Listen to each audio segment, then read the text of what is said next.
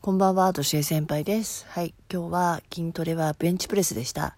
あの、いつもはベンチプレス日曜日って決めてるんだけど、ちょっと日曜日に、えっ、とですね、えー行けな、ジム行くことができなくて、ベンチプレスをやる時間がなかったんで、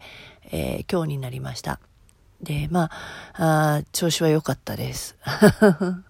4月にベンチプレス大会に出るんで、もうちょっと重量上げていかなきゃいけないんだけど、なんかこう集中しちゃうと食べること忘れちゃったりするんで、ま、まあプロテイン飲んで忍んで入れたんだけど、若干体重が落ちてしまったんですよね。で、体重が落ちると、あの、逆にその階級の中では優位になるんですよね。同じ重量上げた時でも、あの、体重が少ない方が、あの、そのサーブ、差の体重差で勝て、勝てるんで、優位なんだけど、でもパワーが落ちちゃうんですよね、やっぱり。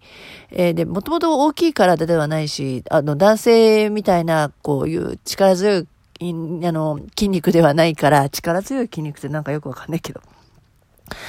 そんなに体の大きい人間ではないので、ほんのちょっと、まあ、1キロ、体重1キロでもかなりのこうパワーの、パワー減なんですよね。だから本当は52キロギリギリまで体重を持ってきてやった方が自分としては重量上がるんだけども、それよりはやっぱり、うん、52キロ以下だったら、まあ何キロでもいいんだけど、まあ、ギリギリね、その自分の中のパワーが保てる体重を維持するっていうのが意外と大変で、これまた、もう、とにかく食べ、過ぎてもいけないし、食べなさすぎてもいけなくて、大体自分の体重って決まってきてね、やっぱホメオスタシスっていうのがあるんですよ。自分の最適な体重って。あ、皆さんそれ知ってますか？うん。だから、まあ、今産後ダイエットってことで、しきりにあの、お話はしているんですけれども、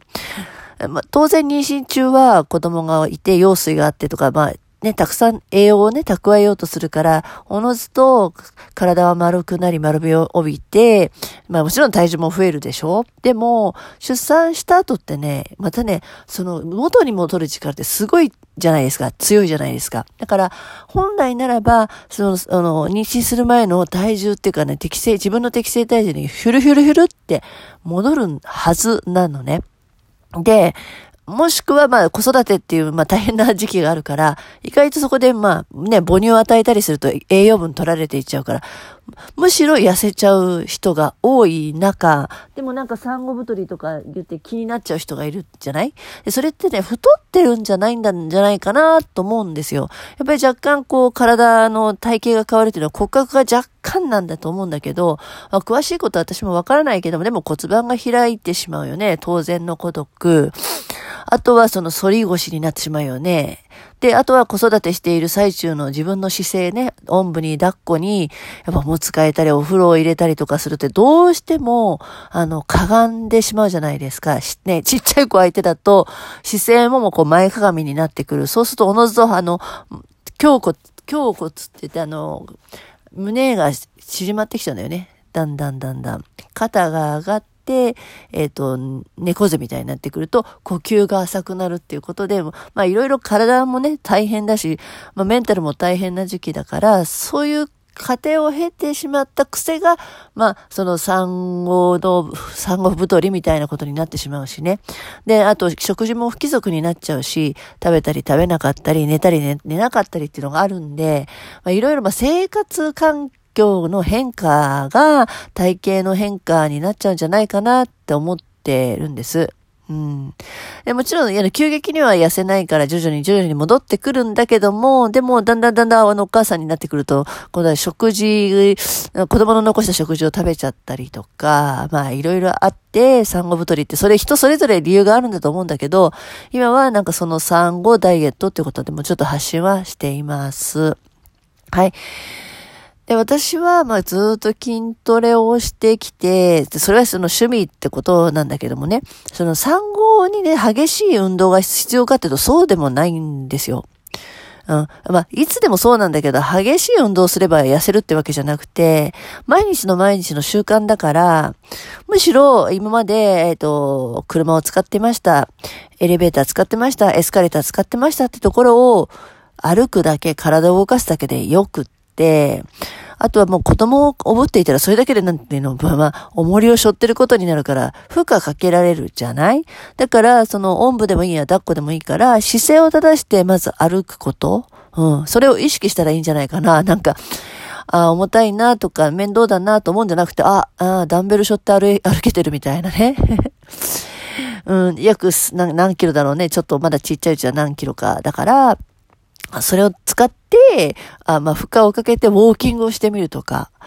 いいじゃないかなと思います。で、なんか今いいベビーカーがあったりするじゃない？なんかこう、で、ワークアウトしながらできるベビーカーもあったりとか、それからウォーキングしやすいような、まあ、おんぶ紐、おんぶ紐っていうのから抱っこ紐みたいのもあるし、まあね、昔に比べそういうものがすごく機能的になってるから、アクティブにアクティブに子育てができるんじゃないかなと思います。やっぱりまずは、あの、その子育て最中にこう、ギューって凝り固まってしまう筋肉を緩めることと広げること、うん、で、呼吸、息をいっぱい吸って息をいっぱいぱい吐く深呼吸すること。まあ、そんなことからまずやってみるといいんじゃないかなって思うんですよね。どうしてもまだ免疫が弱いからなかなか外に出れない時期もあるでしょう。そういう時は家の中でちょっとした運動するっていう、まあ、そんな動画もちょっとね、あのー、配信しようかなと思ってるんですよ。やってもいい、やったらいいよ、やったらいいよとかって言って、まあ文字で聞、文字で読んだり、声で聞いたりしても、じゃあどうやるのっていうのもあるでしょうし、あえて強制的になんか、ねえ、えっ、と、動画を見、この動画を開いた時に一緒にやるみたいな、うん、あの、その場に来れなくても一緒に、ちょっとだけでもやってみる。一瞬だけでも子供の方からなんかちょっと自分を話してみるみたいな、そんな時間のために、えっ、ー、と、運動っていうかやったらいいかなと思ってます。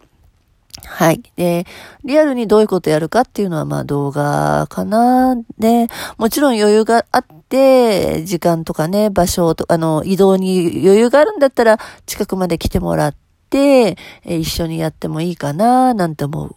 子供をぶりながらのスクワットなんて良くない？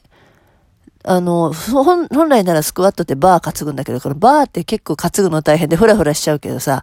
子供を、例えば、まあ、抱っこにして紐でくくって一緒になんかスクワットみたいなのどうでしょう？ねえ。うん。約3キロとか4キロとかぐらいじゃないの。それぐらいのちょっと重さをかけてみて、背中に背負ってスクワットし、もスクワットって言ってもしゃがんで立って、しゃがんで立ってみたいなの？をゆっくりやるとか、で、そのうち高い高いなんかやるときもね、あんまり揺さぶっちゃいけないけど、その時も、あ、これ、あの、高い高いしながらも、あの、腕の二頭筋と三頭筋の筋肉使ってるなとか、うん。ともすれば赤ちゃんを上に上げて、下に、に何、下ろすときも、あ、ここの筋肉使ってるなとかっていうものを感じるだけで全然違うと思うんですよね。うん。子供がいないときは自分一人で身軽に動けたのが、子供がいることによって、ある意味その重りをかけられると思ったら、いい、子育てもいい筋トレなんじゃないってちょっと思ってて、産後ダイエットっていうことで、子供と一緒に子供、あの、動くっていうのもありかなと思います。はい。まあ私はもうね、自分の子供20何歳、22歳、もう23歳になるんで、ちょっとね、彼女を高い高いとかおんぶしてとか、ちょっと、まあ、それだったら自分はあの、あの、鉄の塊上げてた方が快感なんて それはそれでやろうかなと思ってます。はい。私は4月のベンチプレス大会に向けて、えっ、ー、と、えー、筋トレするので、皆さんは、そうですね、お子さんと一緒に軽い、うんと、運動を一緒にしてみませんか？はい。では、